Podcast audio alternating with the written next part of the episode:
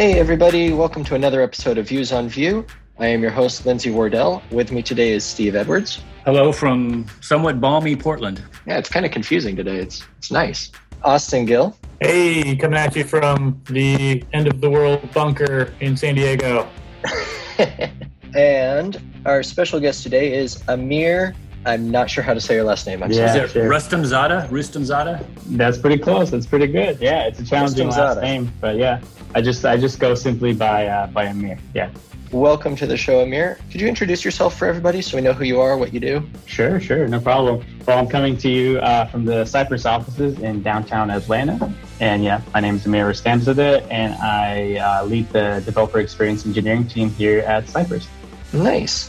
One of the most popular pairings for Vue on the front end is Laravel or PHP on the back end. If you're setting up and running a PHP app, then why hassle with all the back end config? Instead, count on Cloudways Cloudways provides a solution that will have you up and running quickly. They offer exceptional performance and reliability and 24 7 support. So, your website or your web app, which is probably crucial to your business, will run in an environment designed for it. Go run it on Cloudways. If you use the code DevChat, you'll get 30% off for three months. A little bit curious before we dive into Cypress, how did you get into that kind of role? What led you in that direction for your career? Yeah, sure. So uh, my my I guess that path is a little uh, different than most. I my background is actually originally in electrical engineering.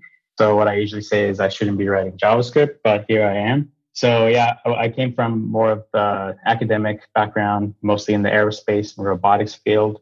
But uh, you know, I'm always kind of looking forward to working on things that I think have a lot of impact. And when I stumbled upon Cypress in the early days, you know, it really resonated with me because I was working on a lot of web projects at the time, and I needed better ways to test. Uh, one of the ways I started actually using Cypress was uh, via my usage of Vue itself. Um, I was trying to figure out ways to kind of do better end-to-end testing on components, and I found this uh, this kind of like hacky plugin for doing just that um, with Cypress, but it had some issues. So I kind of you know went and resolved some of those issues, and then that kind of led me to discover Cypress and the Cypress team, and then uh, that just led me to join Cypress eventually and it's been a, it's been a fun ride since then. Uh, we were kind of a smaller company. It was the earlier days, um, about two years ago, but now we've kind of grown to be uh, a much uh, larger company, um, and we're scaling as we speak. So it's been uh, it's been a pretty fun ride. Awesome. So so Cypress isn't just a testing framework, right? You, you said it's a company as well. Yeah, yeah. So the kind of give some background on Cypress itself. I mean, it it, it started as just a one man project. Brian Mann, the founder and creator, started he started writing around uh, 2014. And, you know, he got to the point where he saw that, hey, you know, to really solve this problem, he needs to kind of build a company around it.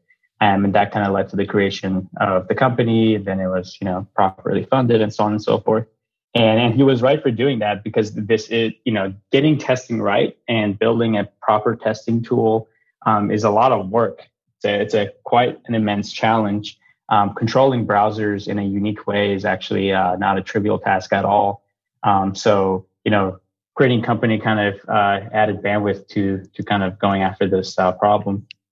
And so, Cypress itself is is uh, is MIT fully open sourced and will always be so.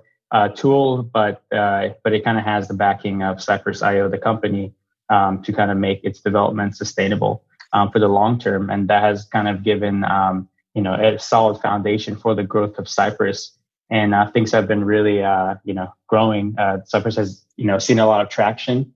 Even, you know, just in the past few days when we came out of beta, the the growth has been really like hockey stick style. Um, people really love the experience. Uh, they love kind of what it enables in their day to day workflow. And actually, I think uh, in the past week, uh, we just recently surpassed our 1 million weekly downloads on NPM. I think we're approaching 20,000 stars on GitHub. So it's it's been a pretty healthy progression.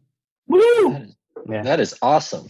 Yeah, it's it's really a tremendous uh, you know, uh, it's all it's all behind like you know what the team has accomplished. Uh, I think uh, one of the reasons behind the success of Cypress so far has just been like the specific individuals that have been, you know, building the tool, building the company, and all the infrastructure, you know, that's needed to to make it all hum on a daily basis. So um, I think Cypress is a very good example of you know, creating a sustainable open source project and then also building a, a sustainable company around that, which allows you know, the safety net and the confidence people need to adopt the tool into their day-to-day workflow. Because, you know, as we see on a day-to-day basis, JavaScript frameworks and libraries and things come and go. People kind of chase the new hotness here and there, especially in our industry.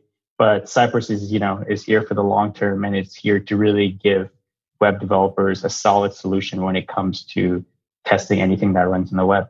So to, to, take a little side note here, so how's the business model for the company set up if we're based on an open source? Is it sort of the freemium type project where we're open source and then if you want additional premium features, you pay for them? Or uh, how's that work? Yeah, sure. So we don't actually do that. The tool itself is completely full featured and we don't like entangle it with anything else. Um, as I said, it's MIT licensed but we offer we have a dashboard service cypress dashboard service. And you know when you're in a bigger company um, and you're working and collaborating on larger projects uh, we had this dashboard service complements uh, your ci so it gives you better introspection into you know your tests while they are running in ci because you know ci is kind of like this black box and you don't get to see what's going on. And the web and the web applications are highly dynamic highly visual. You kind of need to see what's going on uh, to debug problems that come up come up. So uh, the dashboard service kind of gives folks a lot of introspection and organization and insights into their tests and CI, but it's a completely complementary thing. It's purely optional. Uh, it's not something we we really like push on people at all. It's not really our style. And you know, for us, it's like if you're successful with the open source part of Cypress, if we're bringing value to you in that aspect, and if you're working on a large enough project and a large enough team, uh, you know, you'll naturally, you know, uh, seek out some of this uh, some of the functionality we offer in our dashboard. I have to comment. I like the uh, the naming conventions for your different levels of the dashboard. and go from seed to sprout to tree to forest. So, yeah, yeah we get, we got a we got a tree thing going on. Yeah. yeah, that makes sense with Cypress. So yeah, I like yeah, that. Exactly. Exactly. So yeah, I mean uh, that's a good option. And one thing I should mention about uh, the dashboard is um, and I'm not to spend too much time on it, but uh, we actually do offer a completely full full featured version of the dashboard for open source projects. So if you have an open source project that you think can benefit from something like the Cypress dashboard, um, you can put in a request, and we'll give you a full on full featured plan to uh, you know help develop your open source project. So before we keep diving into Cypress, I'd like to maybe review what is Cypress trying to solve. What what is the use of it for a sure. developer? Sure. So, um, you know, Cypress is always evolving, but the the, the core kind of use case for it um, currently and, and, going back to its original foundation is that you know it's a tool that helps you test your apps running in a real web browser. So it is you know often compared to things like Selenium, uh, which have kind of been like the tools that have been around for a very long time. And what Cypress provides, um, in contrast to you know uh, tools like Selenium and all the other kind of Selenium wrappers that have existed in the past, it provides people a tool um, that's super easy to install. Um, you just do npm install Cypress into your project, and that's it. You don't need to install anything else. So it's really easy to get up and running. And the other part that it provides, it's kind of this really nice developer experience, which is you know what Cypress is really known for it gives people a really nice workflow and iteration patterns when you're working on large end-to-end tests. It also gives you a really nice API to compose tests. So the Cypress API is, is like very intuitive and almost English-like. So you can, like, if you're looking at Cypress tests, uh, and if you and if you've never seen Cypress tests before, you can actually just look at it and it will just make immediate sense. Everything is very uh, um, easy to read and so Cypress kind of provides this nice developer experience, and and the, the test runner, which is like the open source tool, that's what we call the test runner. Um, you know, once you once you turn it on and it opens up, it, it loads your app um, in in the browser. But we have this like side panel, which we call the command log, and as your tests are running, uh, you get to kind of see your app run right right alongside your tests. Um, so you can kind of see every test that gets executed every little command, every little network request that happens while that test is getting executed. And you get to kind of see your app, you know, in that state at that point in time. So it allows you to, you know, um, have a high level of introspection while you're composing your tests and to and to just see your how your app behaves during any particular action or state mutation. And then, you know, the cool thing is that it's all running in the browser and and you have access to dev tools so you can pop up dev tools And now you have this power to edit, um, to debug your tests and your app at the same time, which is which is very powerful. Um, that's just kind of like the surface level of what you get, um, but it, it, gives you a lot more. For example, um, you can actually time travel uh, through the state of your app um, via kind of you know uh, the command log that we offer. So you can be like, you can see how exactly your app looked like before or after a network request or before and after a UI mutation. Maybe you click something or you type something. You just get to see how your app um, changes as your tests are getting executed, which is really powerful. Um, because you know, as if you've ever seen browser automation with your own eyes, it happens super fast. The human can't really can't really uh, keep up. Uh, so what Cypress gives you is you know this really nice experience to just see it all happen in your own kind of you know context and and and speed and pace. So I think the bigger thing we want to clarify though is is compare it with something like Jest, and that Cypress is what's considered end to end testing, start to finish, versus something like Jest is more okay. I'm going to test this small piece of functionality and make sure it works by itself. So can you talk a little bit about that? How sure end to end testing overall in general?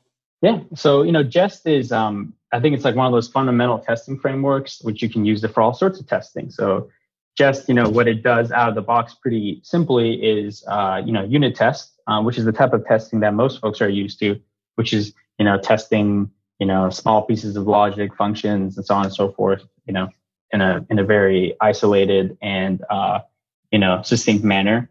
Um, but you can you, you can do end to end testing with Jest. You just have to couple it with other tools to make it possible and you kind of have to glue all that together to make it happen. What Cypress provides is, you know, underneath Cypress is actually using Mocha. That's the underlying test framework. But what it really provides is this holistic, you know, experience around end-to-end tests. So it's not just about like, oh, hey, I have a testing, you know, runner, a test runner just to run, execute these tests. What you really need is all the other additional APIs, utilities, views and patterns and workflows to kind of bring that like final value to the developer, which is like, hey, this is kind of like how you go about doing end-to-end tests. So for example, you know, with Jest, if you want to do some end-to-end testing, a lot of people are kind of, kind of coupling it with other tools like, uh, you know, WebDriver or Puppeteer or something like that.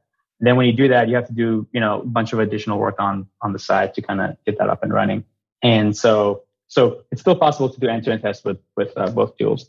And so most people use Jest for unit tests. And with Cypress, it's, you know, currently in its current state, it's focused on doing end-to-end testing really well. You can do unit tests if you wanted to, but it's not like a, a like a recommendation because you do have to bring up a whole browser to do it in. Um, you know, we do have, you know, thoughts about that moving forward, but we won't have to dive into that right now. But yeah, Cypress, you know, when it runs, it provisions a real web browser. It brings up a real web browser. It pulls in your web app. Um, and then it starts testing, uh, um, executing uh, commands against your web app as you prescribed in your in your test files. So an end-to-end test might, for instance, be a user logs in, he goes to yes, this page, he fills out a form, he saves the form, that kind of stuff. Yeah. So unit tests are very good at you know testing a smaller unit of your code. You know, so a simple function is a good great example. You provide a certain input it gives you a certain output, and then you can assert on that output. An end-to-end test, uh, you know, essentially validates all the layers of your application. So the UI layer, your uh, your backend layer, your database layer, other third-party services that are involved in that.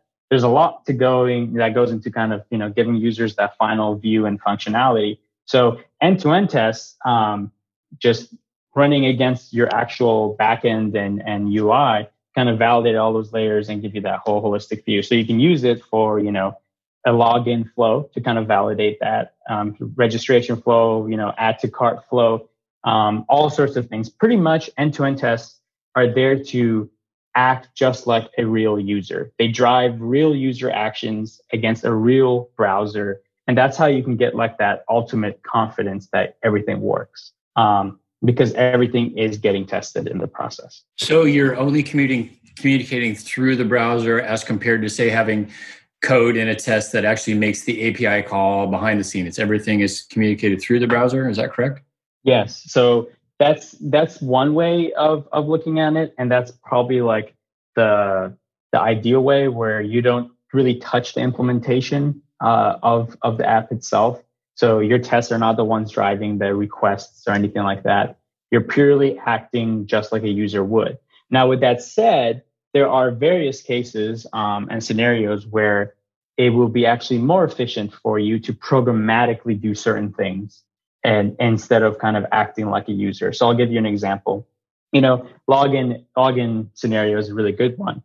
Well, for any app, you need to truly validate that your login flow works. If users can't log in, they can't use the app, so nothing else matters.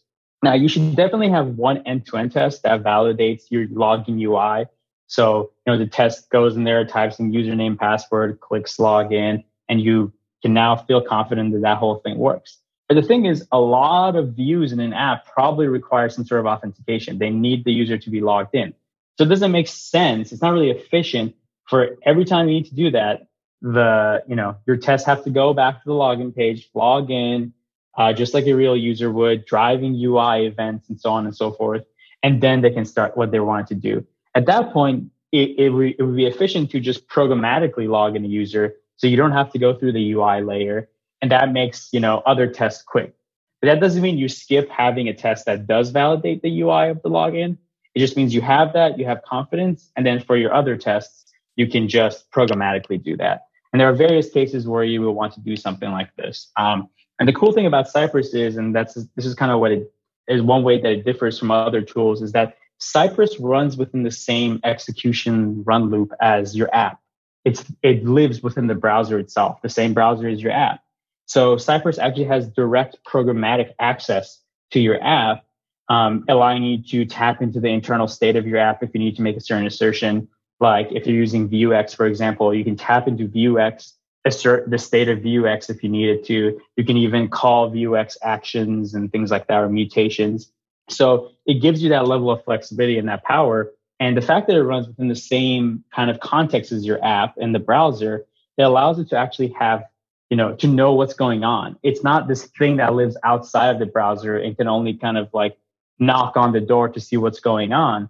And this allows Cypress to, you know, know all the events that are happening, all the changes that are happening in the browser, which reduces, you know, flakiness by a significant amount um, because it's just it's living in the same world as your app. Um, and so one of the problems with traditional tooling uh, is that because you, you're only looking from the outside in, you it, it's very easy to miss events and occurrences within your app that allows for you know flakiness to happen. So you often see you know, in code that's not Cypress, uh, people add superficial waits and timeouts just before, just on, just so they could kind of go to the next step in the test. With Cypress, you're not really doing that. Cypress actually automatically waits uh, for a lot of things to happen within the browser before it moves forward, um, which kind of makes composing tests a lot easier.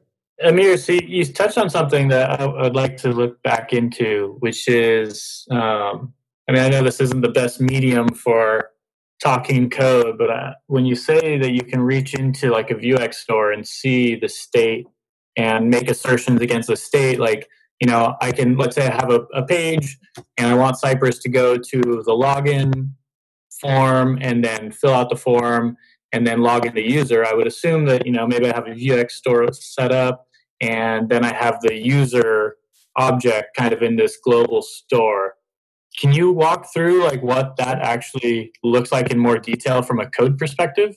So the place where you're actually declaring your store, your Vuex store, so you're doing const store equals new Vuex, right? Um, now in your code, you can actually you can actually say if uh, if Cypress, because Cypress is is actually um, a, a, global that gets added to um, to window, the global object that's available to everyone. And then you get, you can actually test, you can actually have it so that uh, your app will add the store variable, the global store, to the window object um, if it's if it's uh, being ran in Cypress. Um, and at that point, you can easily tap into window and grab that store instance. So you just need to kind of attach whatever you want to, to a global uh, while your app is under test, and then you can easily tap into that. Does that make sense? Yeah, yeah, no, that that totally makes sense. I'm just thinking. So really, the feature that Cypress adds is a global check to see whether uh, Cypress is available. Because you could do that with any other with any other framework that provides just that check, like, hey, is my environment Cypress or not? I could still do the whole like attach Vuex information to the global object. Yes, yeah. So okay. you can detect yeah. Cypress. You you attach your store instance to the global object, and then Cypress has a Cypress has a command where you can grab you know the window object and tap into anything. But if you were doing something like that with uh, with tools that are kind of outside of the browser context, this becomes a little bit uh, a uh, little bit more challenging. Yeah, no, I d- I didn't mean to like discredit the the work that Cypress is putting in there. I think like that alone is kind of an example of uh, a super powerful feature uh, built into just a very you know uh, how can I, how can I put this an, an unexpectedly simple but powerful yeah, tool. Yeah. It's you know the way you have to think about it is just JavaScript, right? And it's JavaScript within the same execution run loop. So it's kind of like you're there's so many different ways you can kind of tap into you know objects and components and things like that. Um, it's all kind of just you know there for um, for you to kind of figure out how you're doing. And this example was for Vue specifically. Um, but if you're kind of architecting your app with like just even vanilla JavaScript, you know, then it's totally different then too, right? But the cool thing really here is that you just have this direct native like JavaScript access to your app while it's under test in the browser. Yeah, right on. So is there anything specific to get Cypress working well with Vue? Is there any any plugins or any any setup that you would recommend to getting it working with a Vue application? Sure. So, you know, the cool thing here is that um, the answer is really no, because it will just work out of the box uh, with uh, with really any web app that's running any framework. Now, with Vue, the Vue CLI has actually integrated Cypress in.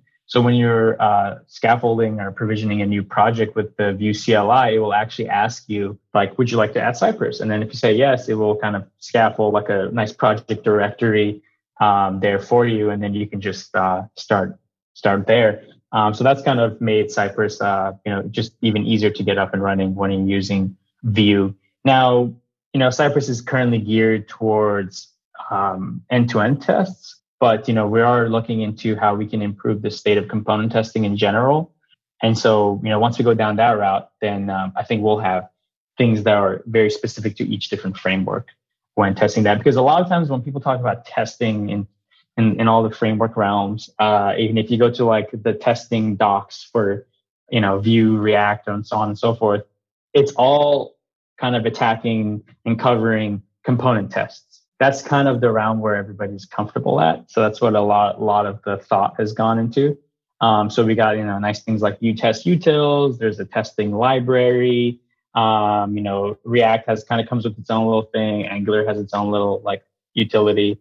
Um, so that's that's something else that we find interesting that we, we would like to go after when it comes when that's framework specific. But you know the thing with with Cypress is you can it's easy to just kind of add to your Vue project that's new or pre-existing, and then it's uh, then you can just kind of start adding spec files as you need them.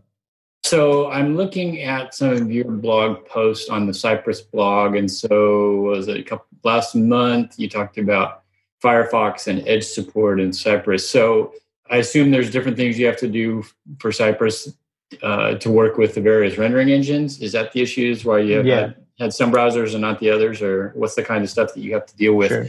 Yeah, so you know, Cypress has this unique architecture. We don't we don't use any of the kind of other patterns like ways of automating the browser, and so it's it's a, it's its own unique thing. And so whenever we add support for a new browser, it's like custom built, you know, for that particular browser engine. We recently added uh, Firefox support in the recent uh, in the recent release, which was uh, version 4.0. And then, you know, we also Woo! added support. Yeah, you know, a lot of people were pretty excited about the, the Firefox support. And uh, we also added, you know, support for other kind of Chrome-based browsers like uh, the new Edge um, as well. Um, you know, just some people, it, it's we add we add those because some people are using different browsers on their local developer machines. So it's like you just have that option um, as well. And then when you're running in CI, you know, uh, we provide like Docker images with various browser versions kind of ready to go for you. So do you support the older versions of Edge, like Edge 11, uh, the the pre Chromium versions? No, we don't support the the old Edge. No, we just support okay. the the new Chromium ones. Yeah, and that's kind of like where where things are heading at. Um, other browsers are, are, in consideration, and um, I have actually issues up on the main Cypress repo about this. Um, so, you know, we're kind of getting feedback from people. There's obviously a lot of demand for adding more more browsers. But for us, it's really a matter of prioritization. Um, it's kind of like we kind of see the whole big picture uh, because we get to hear everyone's feedback, and so um, we kind of have to see like you know does it suit us to you know invest resources into kind of expanding uh, our coverage for all other browsers or focus on other cool features that I think will also bring a lot of value to people. Are you freelancing or moonlighting? Or maybe you've thought about going out on your own? Every week, we have a group of developers at various stages of the freelancing journey on the Freelancer Show to talk about becoming better at freelancing. We also bring in experts to talk about marketing, SEO, and delivering high quality to clients. So if you're interested in going freelance or you are freelance, check it out at freelancershow.com. Now, the one browser that I think it's most important to support, and I think most people would agree with this, is IE6. Do you have IE6 support? Yeah, exactly. It's just it's just a it's a weekend project. So I mean, if, if there's enough people, I can you know we can just bust that out. good, good, because that's that's always crucial for web developers yeah, these days. exactly. um, you know, we would, we, would, we love to support them all, but you know, it's a it's a matter of prioritization and and it kind of you know a lot of people have adopted Cypress despite the fact that it doesn't immediately support like things like older IE browsers. And the reason for that is because, you know, a lot of people were not even testing and not doing the types of tests that Cypress kind of does really well, which is like big end to end integration type tests. And the reason for that was because um, honestly, the, the, tooling wasn't wasn't really user friendly or beginner friendly. Um, I know that was my personal experience too when uh, when kind of using uh, other tools. And what we have really seen is that Cypress isn't just another testing tool or testing framework. What it has really accomplished, and this is why it has been so successful, is because it made testing approachable and accessible to a lot of people that had not even considered testing as a thing they can do. Um, and this is for even for um, developers that are pretty experienced. You know, I, I've done a lot of Cypress workshops all around the world, and and what I see is that you'll you'll meet like veteran devs that you think just have all these opinions and and thoughts about how to test an app, but they'll just come to me and say like, Amir, testing is just one of those things that I've just kind of always put on the back burner. It's always been an afterthought. Just show me how to do this. Show me how to do this. And so it's um so so Cypress has just not been like, oh hey, here's another tool, here's another thing you can learn. It's just like, oh hey, you can actually now like consider testing as a thing you can actually do. And it's not this like thing where you're, it, you know, where people like pretend like, oh yeah, I totally eat my vegetables. Yeah, sure, I do that. But then they really don't. And so people are actually using Cypress to test for the very first time in their careers. And this has also kind of made it a lot easier for folks that are just joining the field. You know, we have more developers coming from all sorts of backgrounds um, now. And Cypress actually makes testing, uh, you know, highly accessible and really enjoyable. You know, you kind of see people's faces when they run right like their first test and they kind of see it run visually in front of them and they're like, "Wow, that was like easy. I can I can do this. Like this makes sense." And so it's kind of really opened up testing where in the past it was kind of one of those things uh, that people just ignored.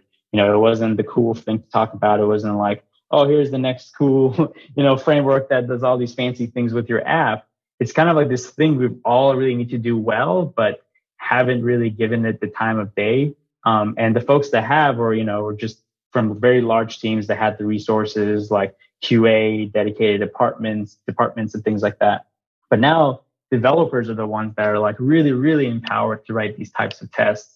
Um, and we're kind of seeing that change the organization structures too. Whereas like in the past, you might have had like entire QA teams that might have done manual testing um, which is a very slow feedback loop, right?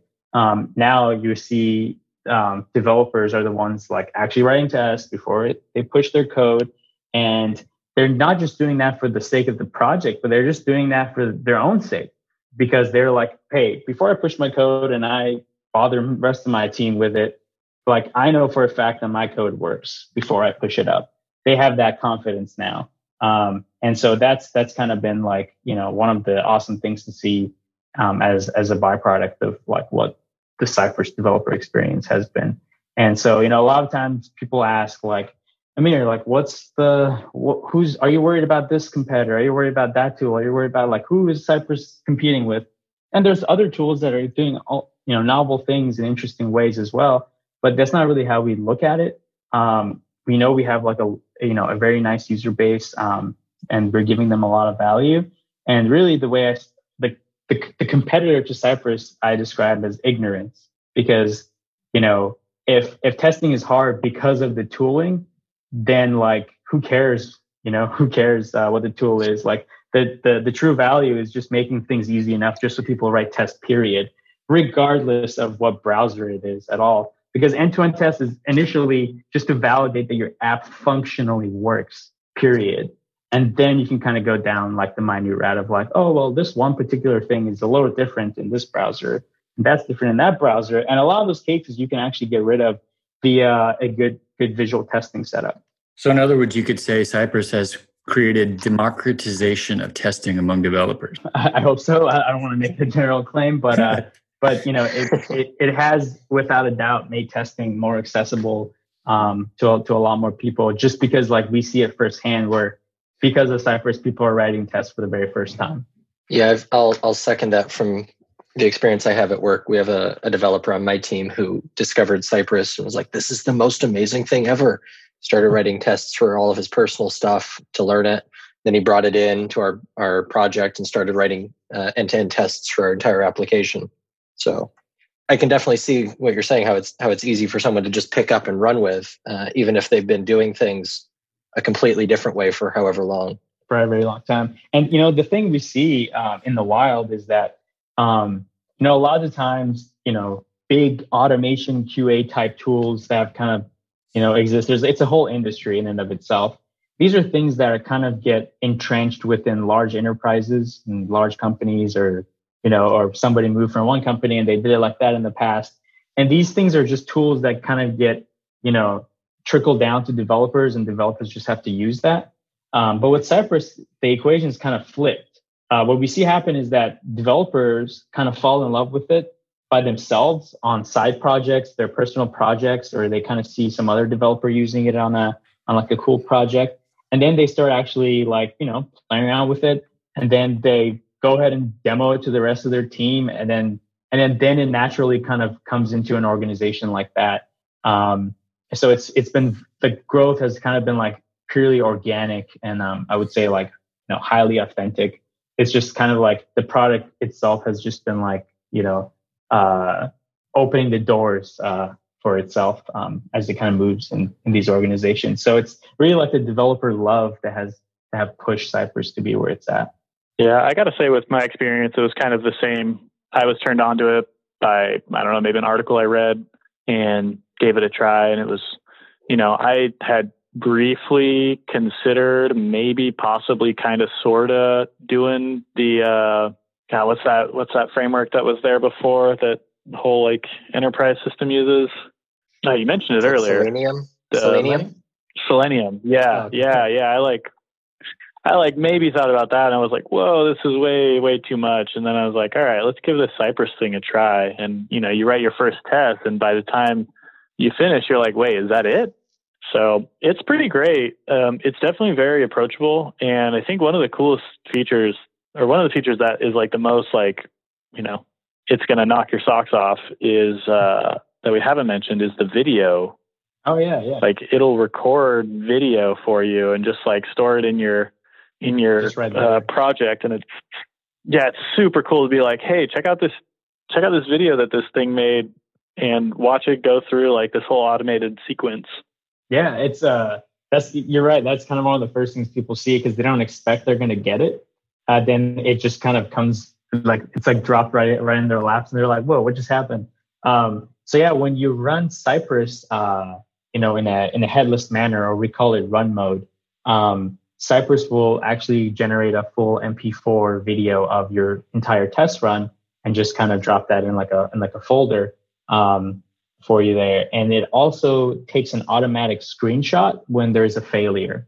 Um, and this all happens when it's when you don't have the browser open up visually, so you can't like physically see what's going on. So you need these artifacts, videos, and screenshots to help you kind of figure out what happened. And you know, this is kind of cool locally, but the true power and the benefit of it comes when you're actually running stuff in CI where you don't get to see what's going on. So like if you are you know, running Cypress in CI, you're going to run it headlessly. And then Cypress is going to give you these videos and screenshots, which you can cache in your CI environment, and so on and so forth. You kind of have to handle the, you know, just like with any other CI run, you have to kind of manage how you want to store the artifacts of your build pipeline. Um, and this is one of the things that the dashboard service helps with, but that's that's not that's not required. But yeah, so these these video recordings are really cool, and and I would say that um, you know I've actually benefited a lot recently from these video recordings because I, I manage like various uh, projects, and um, one of the projects I just didn't have like the recent branch, and I didn't have it all set up. I hadn't like re, you know set up the whole project locally in, in a little while, and I knew that there was a I had to review this PR, and uh, you know someone pinged me about it like, hey, review this PR, and then I was like, oh man, now I got to go set up this whole repo, blah blah blah and and there was a problem with the with the PR. There was a test failure, and uh, the error message wasn't really helpful. Like the, the error message I was getting in CI, like it was useful, but I, it wasn't really telling me like what the issue is. So I went and opened up the video for that specific test run, and like two seconds later, it was immediately obvious because I got to see what happened, um, what the issue was, and then I made a quick uh, quick comment on the PR, and the PR was fixed, and then we merged right away. So it's this is kind of like the power of it all, being able to see what happens in a browser, which is immensely more powerful often than just, you know, error messages. We try our best to make the error messages helpful. We actually write a lot of the error messages by hand, like they're supposed to be very human readable, instead of kind of just dumping like a whole stack trace on your lap and be like, oh, find out what happened. Um, we do try to give you a lot of guidance there, um, but there's just something really powerful about seeing how your app behaves and looks while it's under automation. Yeah, that's cool. I'm glad that we have brought up the CI CD thing a couple times though, because as much as I love Cypress, I have not had a good story with the CI CD in a couple ways. And that is, I mean, primarily it's like I run a lot of my front end stuff on Netlify and um, oh, I use Netlify. GitLab. yeah, and I use GitLab for um, my CI/CD a lot, and I've used Circle CI as well. And these services, one of the issues with that I have with Cypress is that it, when it's one of your dependencies, it takes it increases the build time significantly. Yeah. And if you're using a service that tracks, you know, charges based on how long your builds are, then that is and and you're running um, you know builds and tests every every day because you have you know regular deploys going out then that's like affecting the bottom line. And sometimes like some with netlify specifically some of the builds weren't running because it was timing out because because cypress the dependency was just it was too big and taking too long to download. So yeah. This is a thing with every ci and the thing is that the, the solution is simple and it's one thing that kind of people overlook is you can actually cache dependencies uh, in CI.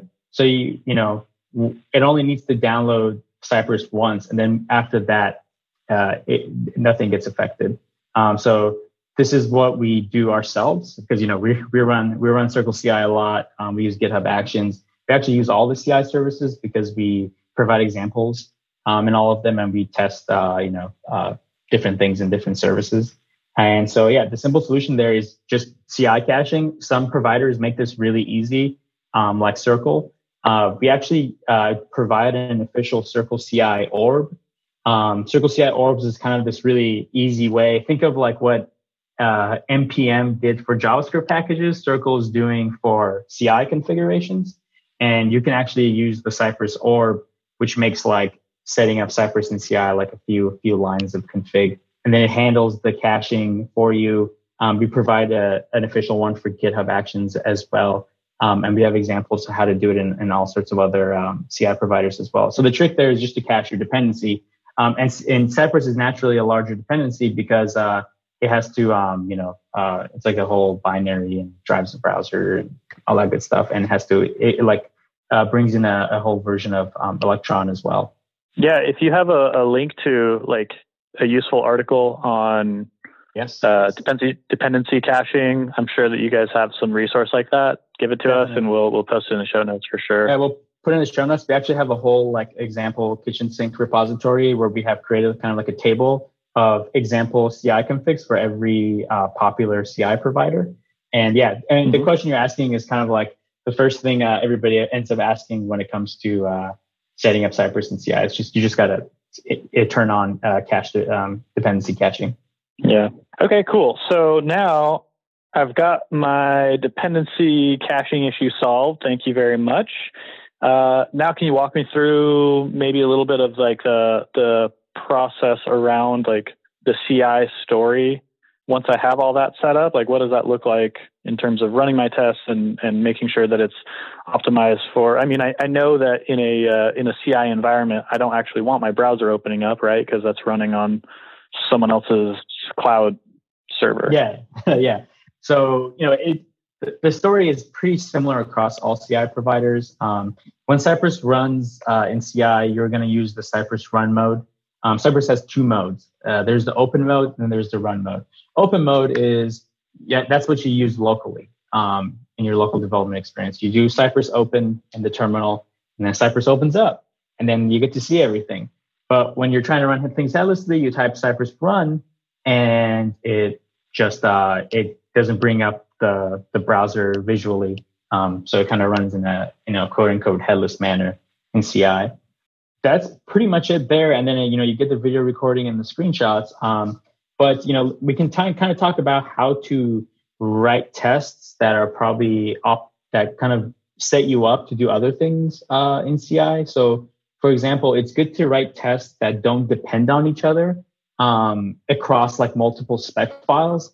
And this kind of sets you up in a good place to do parallelization, um, which is something that if you're working on a large project that's going to take a while to run because it's a huge project, um, uh, you know, you want to be able to parallelize. Um, and so it's recommended that you don't write tests that, that depend on each other. And this also kind of depends on how your testing infrastructure is set up. So, you know, like for us, when we run our tests, um, like for our own like React, you know, Vue, whatever projects, uh, we spin up a version of our own infrastructure for for testing. And so, you know, we have like a dedicated database for testing that kind of gets provisioned per execution of every single spec file. Um, in this way, you don't have two ta- two like spec files being executed in parallel, talking to the same database, where they can kind of like delete something while the other one needs something else in the process. So the recommendation there is to, you know, uh, write tests that don't really depend on each other and they can run in execution, they can run in isolation. Um, uh, and so that's, that's one recommendation there. And, uh, and, you know, once a project gets large enough, parallelization is one of the things that I think folks should definitely take a look at. Um, parallelization, you know, feels and acts, you know, differently, uh, than what you might expect with when you're doing unit testing. So, for example, when using Jest and doing unit testing, just automatically figures out like you know an optimal way to Jest execute every little test um, in parallel um, and if you don't want it to do that you have to like pass in the run in band run run in band flag so everything runs in a serial manner um, but when cypress tries to parallelize um, it uh, it does parallelization at a at a spec file level not at the test level um, and uh, we do this for for various reasons but this also means that it's best to write tests that um, that don't depend on each other. You were talking about the database uh, issue, where if something's writing to the database, is there a solution in uh, built into Cypress for mocking that kind of connection? Yes. Or should you should you just not mock so you have the full end to end experience? Or well, you're talking about one of the classical philosophical issues of, of the time but no, but we, we, we have we have you know various opinions on that. So when you are when you are end to end testing an app, the ideal situation is you just get to touch everything with one test, right? Like you touch your controllers, you touch your you know model layers, you touch your database, everything gets kind of gets tested and validated. Uh, now, often that is not possible for some projects. Some people might be, you know, dealing with a pro, you know infrastructure that they don't really control. Maybe they're just a front end team and they don't really have say, a say on how like the backend infrastructure is set up. Maybe it's a large like microservices kind of setup, um, or maybe they just you know are working on a really old app where things are very hard to change. So at that point, you kind of have you can assess if you would like to mock certain things. So ideally, you can have control over everything and you can provision real systems that, that can be tested But if you can't, then your next best bet is to mock certain things. So you can mock your API. Um, that would naturally be the thing that talks to your backend. One way to do that is, you know, Cypress does a really good job of, of handling uh, network mocking. Uh, it's actually really easy to set up, and it's one of those things that people do with Cypress that's like two lines of code, and then people can't believe, like, wow, it was only two lines of code. So yeah, with Cypress, we provide two commands to do this. We have a cy.server command, and this kind of uh, essentially starts kind of like a proxy server inside Cypress where your network requests can go through. And the next thing you do is you can use the cy.route command to declare an API route. And then you can say, well, I want this API route to return this response, or I want it to return this status code, or I want the response to be delayed by four seconds. Uh, you can just do whatever you want. And then this just mocks like an API endpoint, which, which would have touched a real database.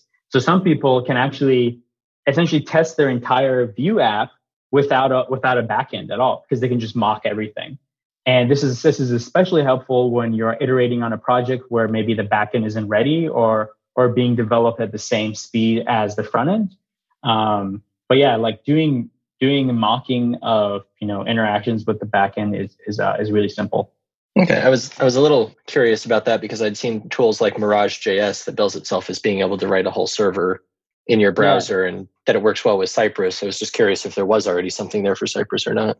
So that's yeah, good to I mean, know. Yeah, it's just built in, like network request mocking is just built into Cypress. I think what Mirage is doing, and, and I would, and that's just from my cursory look at it or from when it was launched. Uh, I believe it's kind of like you you actually add it to your project and like the app itself is doing the mocking, whereas uh, Whereas like with Cypress, you, you're just handling the mocking, everything set up and, and all that just right within your test files. So it's just uh, different on how you kind of set up the mocking.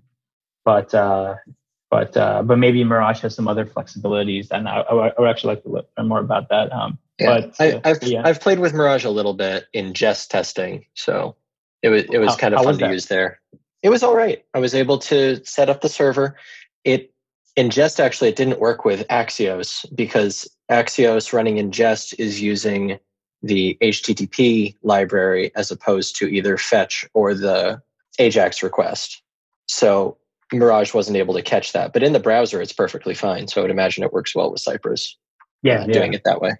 Yeah, I did see some examples of uh, people just setting it up with uh, with Cypress.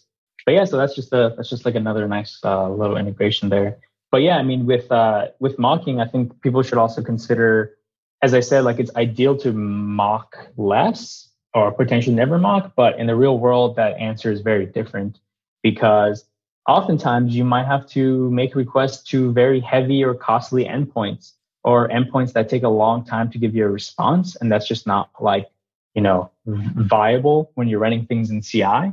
Um, so at that point, a good option is is to mock that, and we provide you know various ways to do that. We also have this ability to kind of uh, set up and use data fixtures in in combination with uh, doing network mocking. That just makes that even uh, even easier. So you just have a lot of options um, based on what your needs are. Cool, thank you. I know we we had talked about browsers earlier. I'm just got a quick question. Is it possible to test mobile browsers at all? Is there any any solution for that, or is that something that might be coming later. Yeah, that's that's something uh, uh, that's that's definitely in the works. Uh, you know, in the future, um, obviously mobile, you know, is a is a big target for testing, and that's something you know a lot of developers spend their time doing. But with Cypress, you can actually still get a good amount of confidence when it comes to you know how mobile friendly uh, your app is, because Cypress allows you to completely change the viewport and the and the user agent of uh, of an of your app so that allows you to kind of at least simulate, you know, uh, visual changes within your app, like responsive changes. And then also, if you change the user agent, some apps rely on just looking up the user agent to figure out like what kind of experience they should be serving to the user. Um, or you know they'll toggle different features based off user agent. Um, so you can still do that with Cypress um, to kind of simulate uh, you know a, a, a, bit of the mobile environment um, but uh, but naturally, the ideal situation would be to run in like you know uh, the real mobile browser instance, um, and that's something that's that's definitely in our eyes for the future. Cool, thank you. You know, for what it's worth, I think I'll point out, and I can put this in the show notes that there's a blog post uh, on the Cypress blog about testing Vue web applications with Vuex data store and a REST backend. So yeah. that would probably have some good, yeah, yeah, that good specific examples of, of how to do this. Yeah, that one's pretty good. And I think that one touches on like the whole tapping into the internal state of your app um, to be able to just assert things or, or run particular actions. Like one of the one of one ways that I like using it has been just like for the login scenario because I usually handle all that in Vuex. So I have like a login action, and if I want to programmatically log in a user, I just tap into my you know uh, Vuex login action, and then I just trigger that, and then my user is instantly logged in. Well, great. Does anyone else have any questions or should we wrap up? Uh, I'm, I'm good. Yeah, I don't have any All more right. questions. All right. Well, thank you for joining us today, Amir. No problem. It was a pleasure.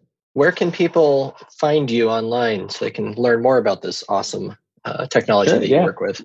I try to be very accessible and hopefully helpful on Twitter. Um, you can drop a link in the show notes, but I am Amir Rustam at Twitter and I have my DMs open. So if you have any questions, uh, I try my best to to reach out.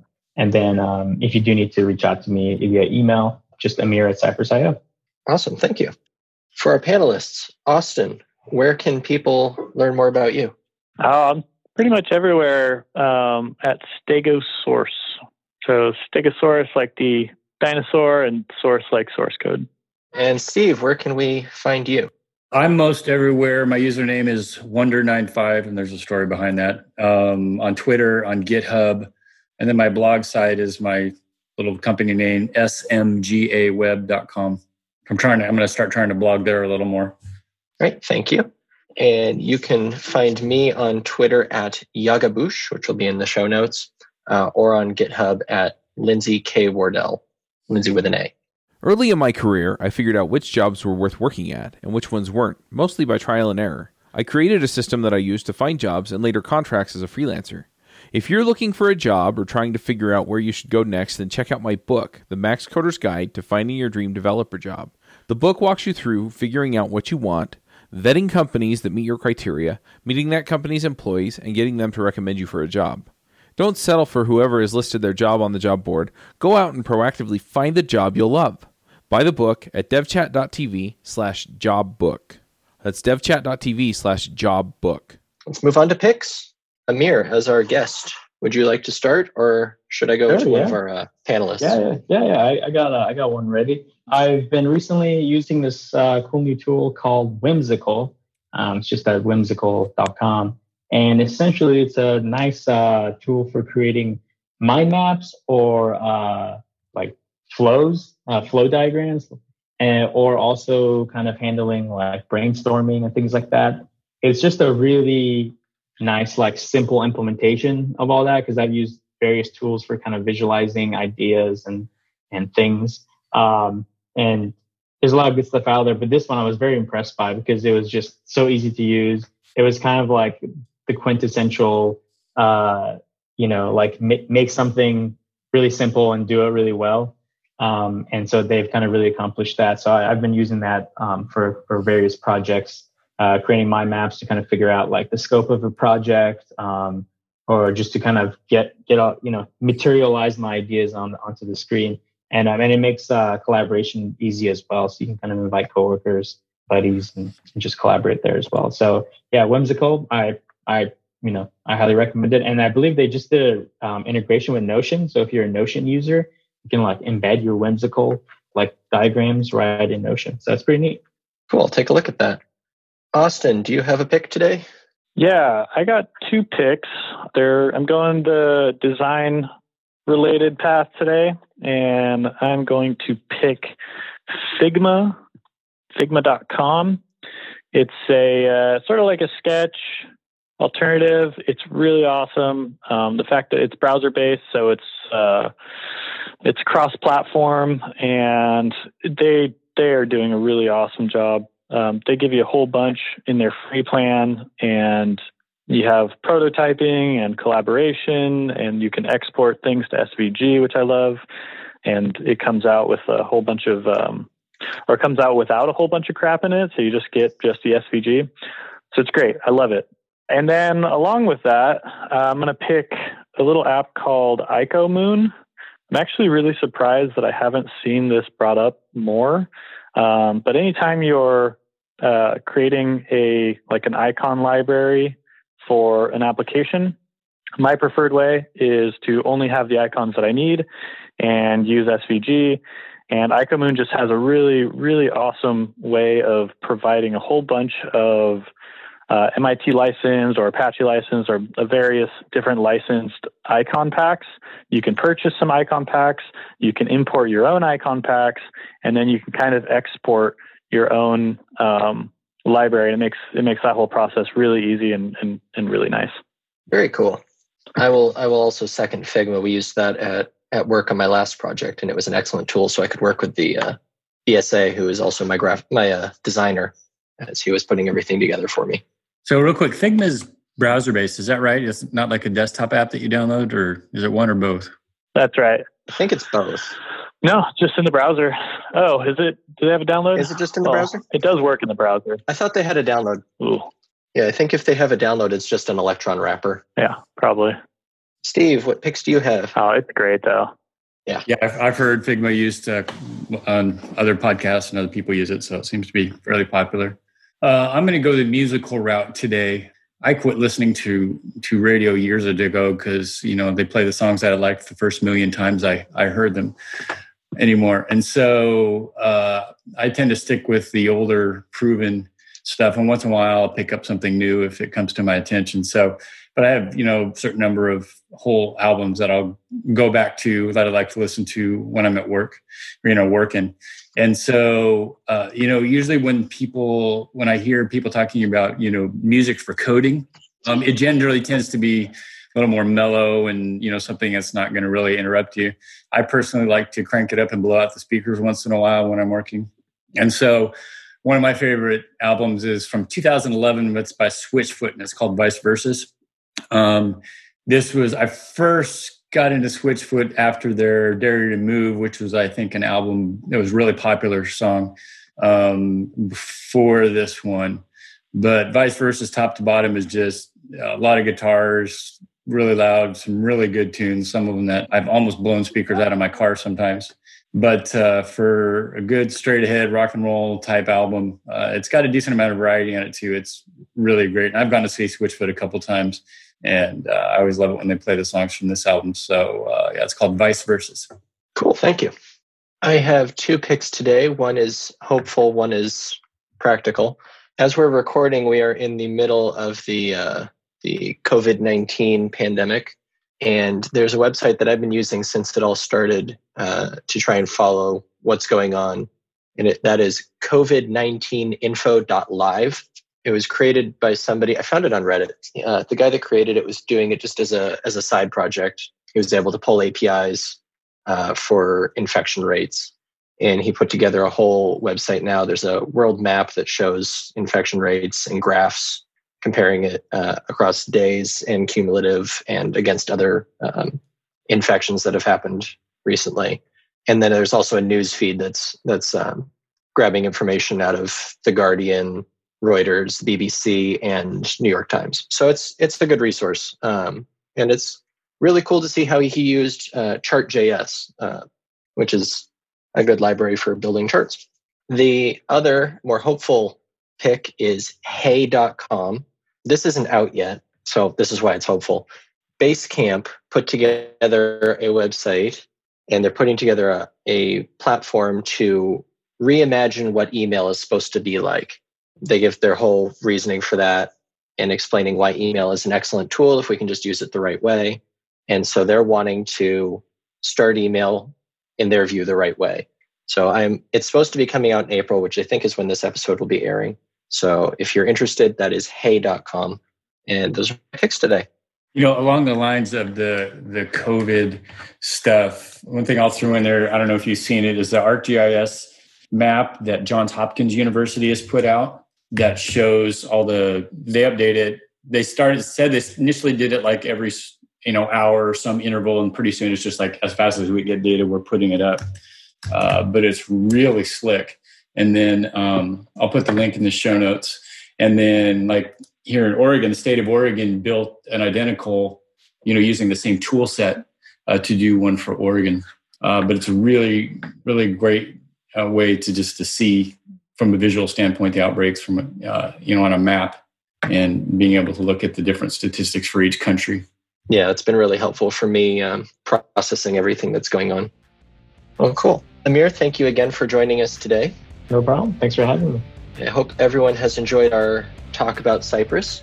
If you'd like to hear more from us, at, you can you can find us at viewsonvue.com or at devchat.tv, and we're also on Twitter at viewsonview. Hope you enjoyed the episode. Have a wonderful week. See you next time. Adios. Have a good one, everyone. See ya. Bandwidth for this segment is provided by CacheFly, the world's fastest CDN. Deliver your content fast with CacheFly. Visit C A C H E F L Y dot com to learn more.